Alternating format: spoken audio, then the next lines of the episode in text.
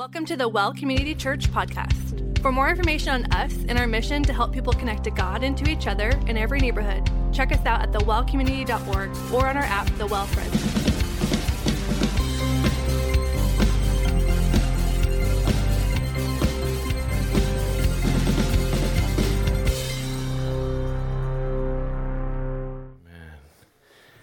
Amen. Well, good evening, family. How are we doing?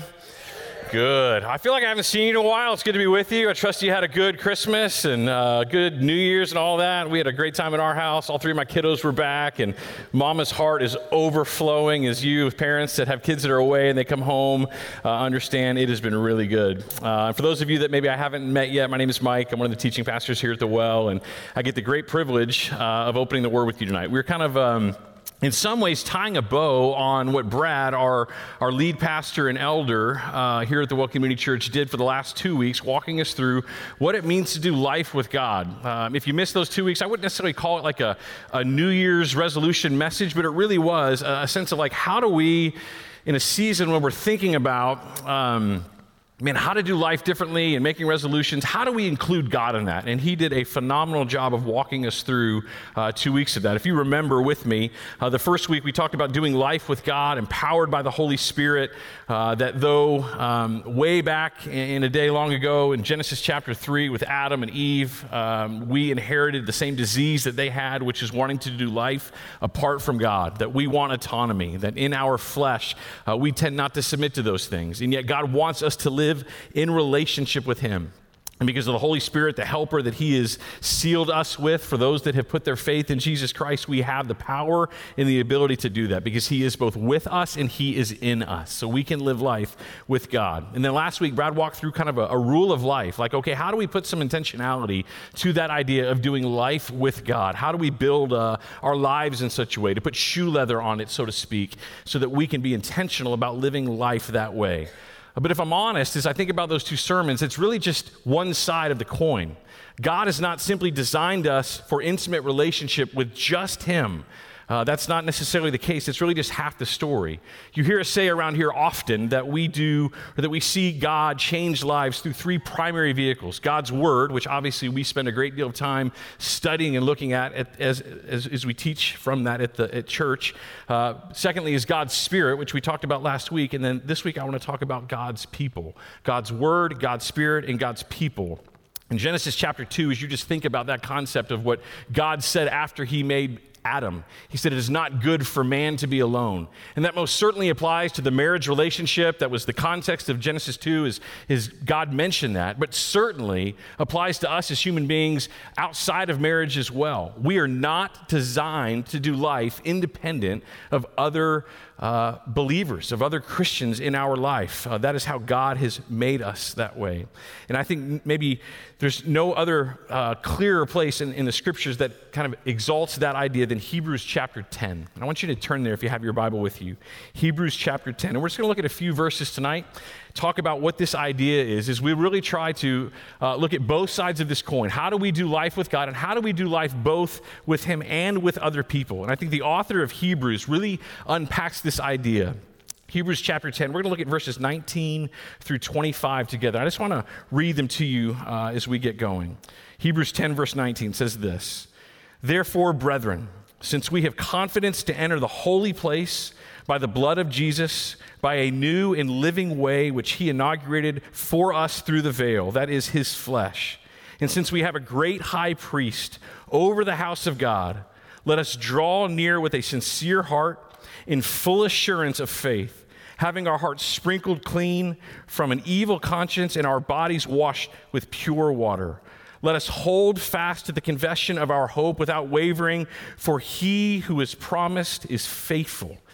And let us consider how to stimulate one another on towards love and good deeds, not forsaking our own assembling together, as is the habit of some, but encouraging one another.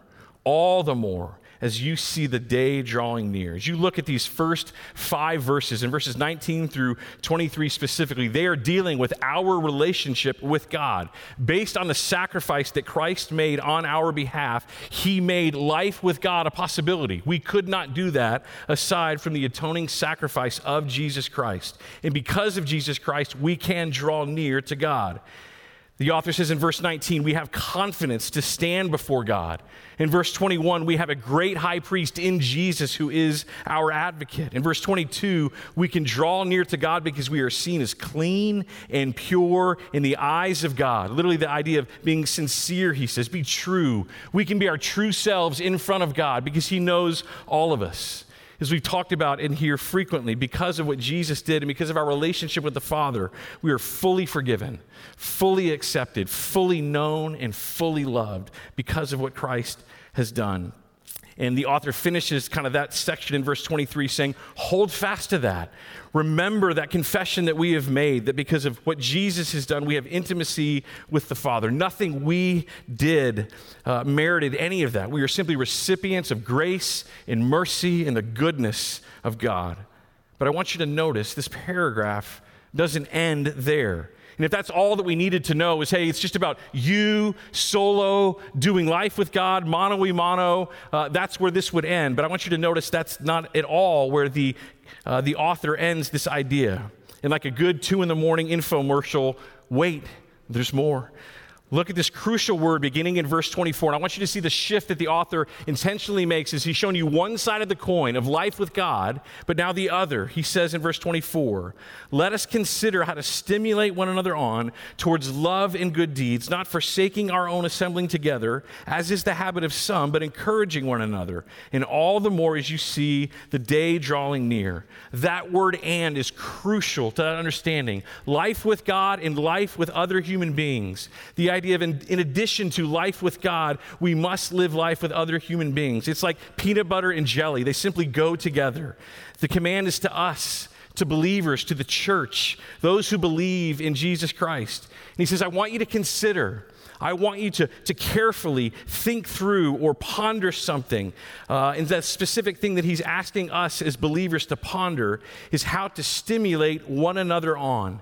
The idea is to, to provoke to action. How do we, when we come together as believers in Jesus Christ, in environments like this and other environments, how do we stimulate one another on towards godliness? How do we encourage one another? How do we spur one another on? That's actually the language that the ESV uses to, to stir one another up.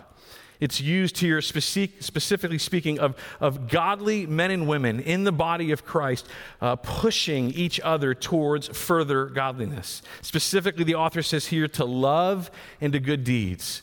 That as we get together, our actions around one another should provoke us to live in a way similar to our Savior did. And here's how we're to do that. He says in verse 25, not forsaking our own assembly together, as is the habit of some, uh, certainly is this idea of assembling together is in a, an environment much like what we're in now, the, the local body coming together for a corporate gathering. Uh, but the corporate gatherings back in that day were much smaller environments. Think house churches, not big buildings. So as they got together with other believers, they could do that in those environments. They could encourage one another. They could spur one another on. They could think through how to, how to push one another towards godliness, places where life on life with other Christians was possible. And the author here is saying we need that type of environment. So instead of forsaking our assembly together, as some Christians apparently in that day and age were in the habit of doing, he says, no. He says, I want you to encourage one another all the more as you see the day drawing near. I want you to exhort. I want you to come alongside of, is literally the meaning of that word, in a way that you help another believer. When your life and their life meet together, your life is a help, not a hindrance to them. Your life spurs them on towards further godliness.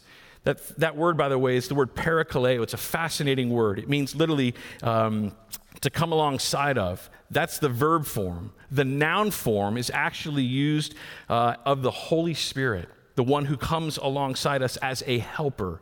In fact, Jesus in John 14 says, I ask the Father, and he will give you another helper. There's that same derivative of that word, that he may be with you forever. Again in John 14, verse 26, but the helper, the Holy Spirit, whom the Father will send in my name will teach you all things and bring to you remembrance all that I said to you.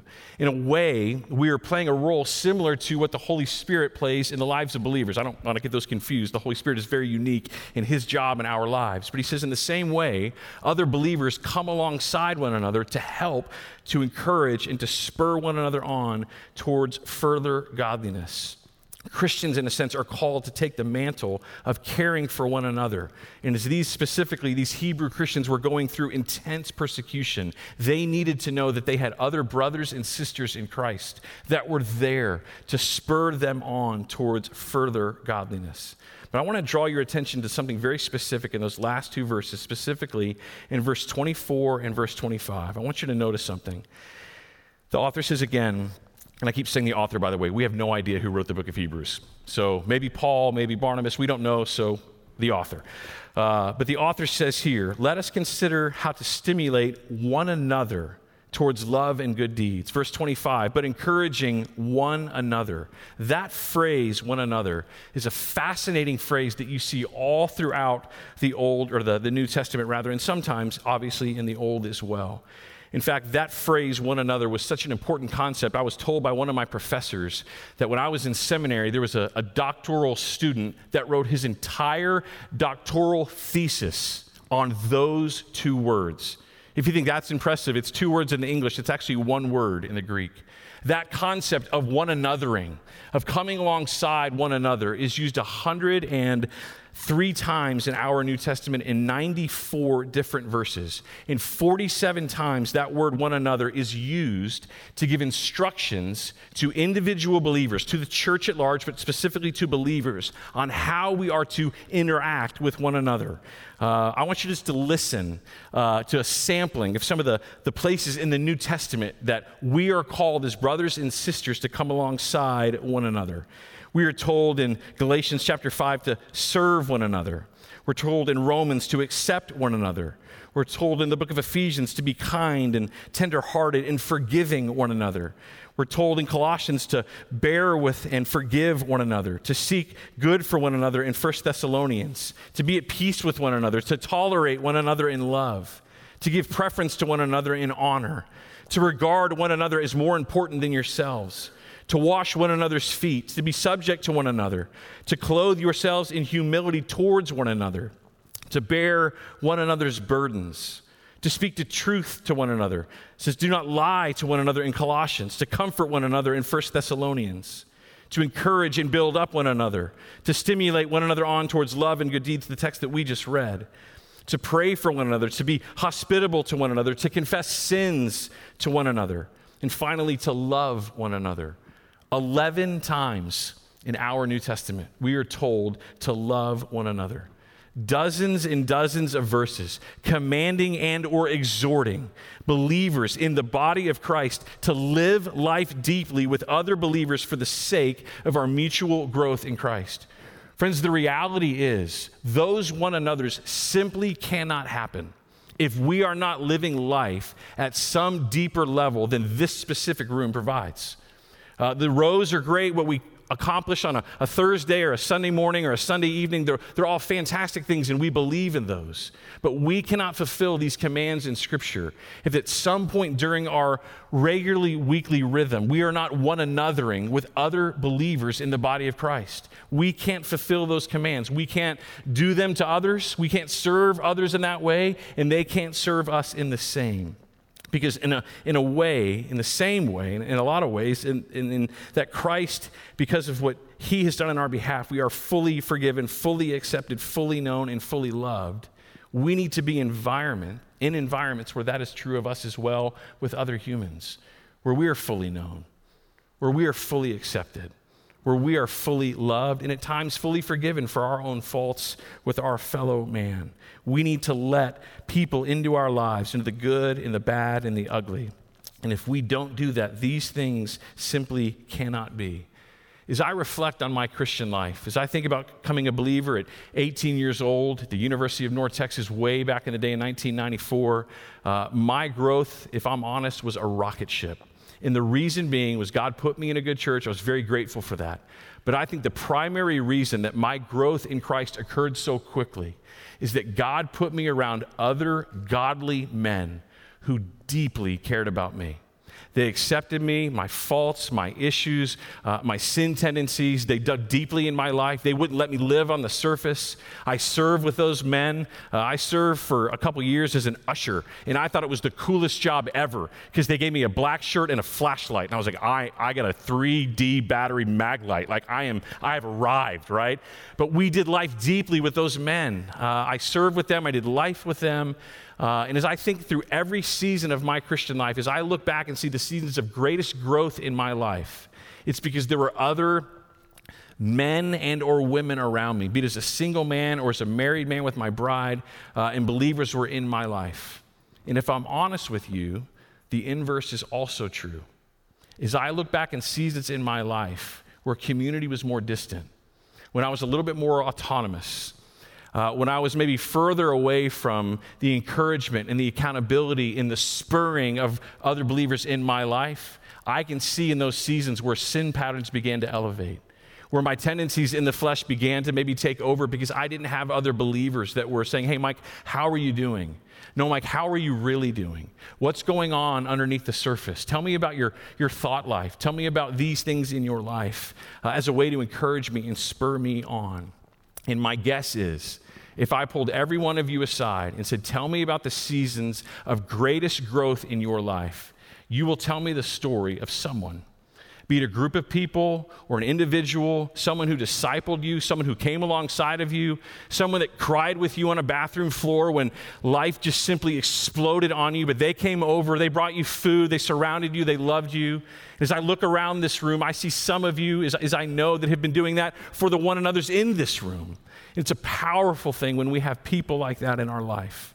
And I'm convinced as we look at this text that that is God's call for our life. That, by the way, is what our mission statement is all about. For the last 20 years of this church, since the day we opened our doors, we said we wanted to be a church that was about helping people connect to God and to each other in every neighborhood. Because we are convinced that God works through His Word, His Spirit, and His people. And we need that in our lives.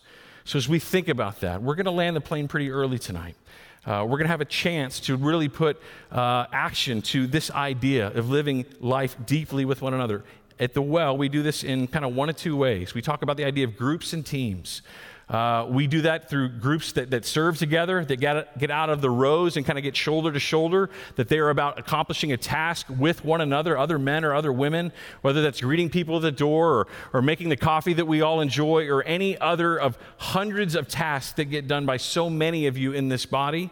And we also do that, I'm sorry, that's our teams. And we also do that in groups, uh, life groups that we call them, where we get together out of rows and kind of get into a circle, where we get around one another, we look at one another. Environments like Regen and Reengage, and specifically our life groups, where we get a chance to do that deeply with other people.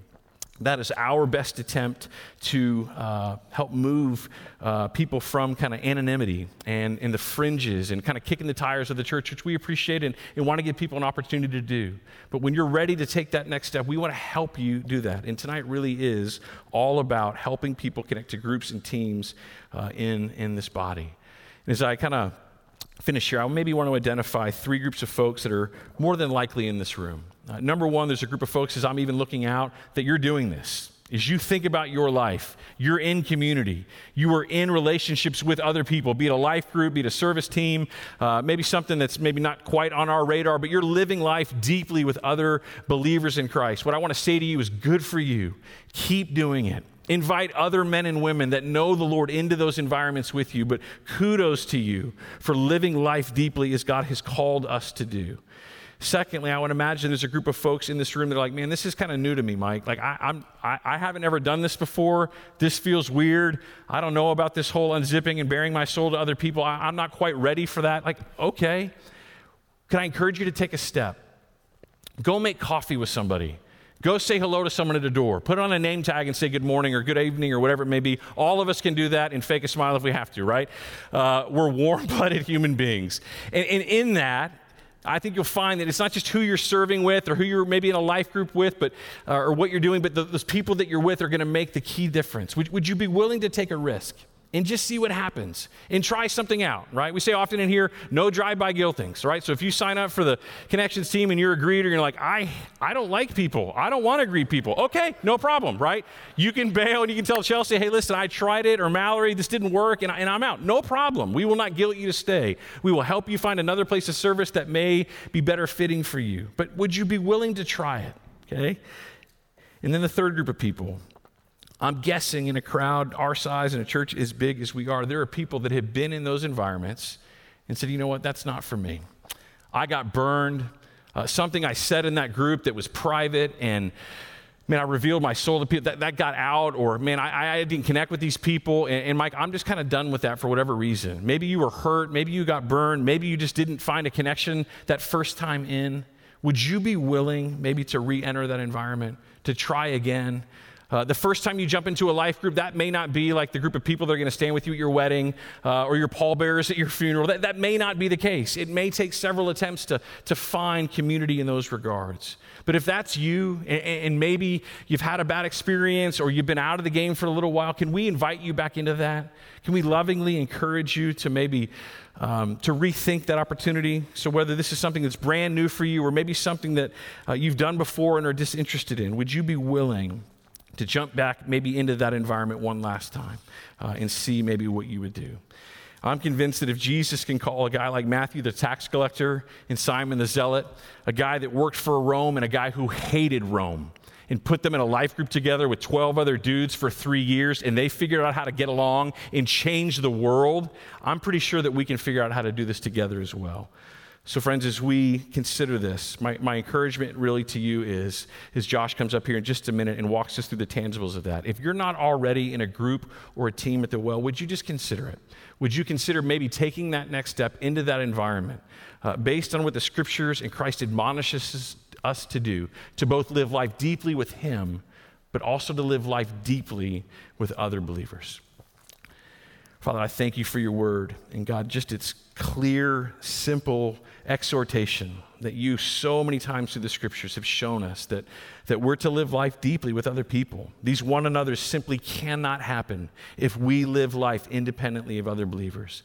And God, I realize that even as I say that, I have a tendency towards autonomy. I have a, a tendency towards doing life on my own because of Adam, and that, and that has stuck with me for, for, for my life. And God, it takes courage to step out of that. So I pray if there are others here like me that maybe have had a bad experience or just are hesitant, that you would, you would encourage their hearts to take a, a bold and courageous step into community, be that a team or a group, whatever it may be, uh, so that they can find truly what it means to live life deeply with others and find some of the greatest seasons of growth and encouragement and joy in their lives.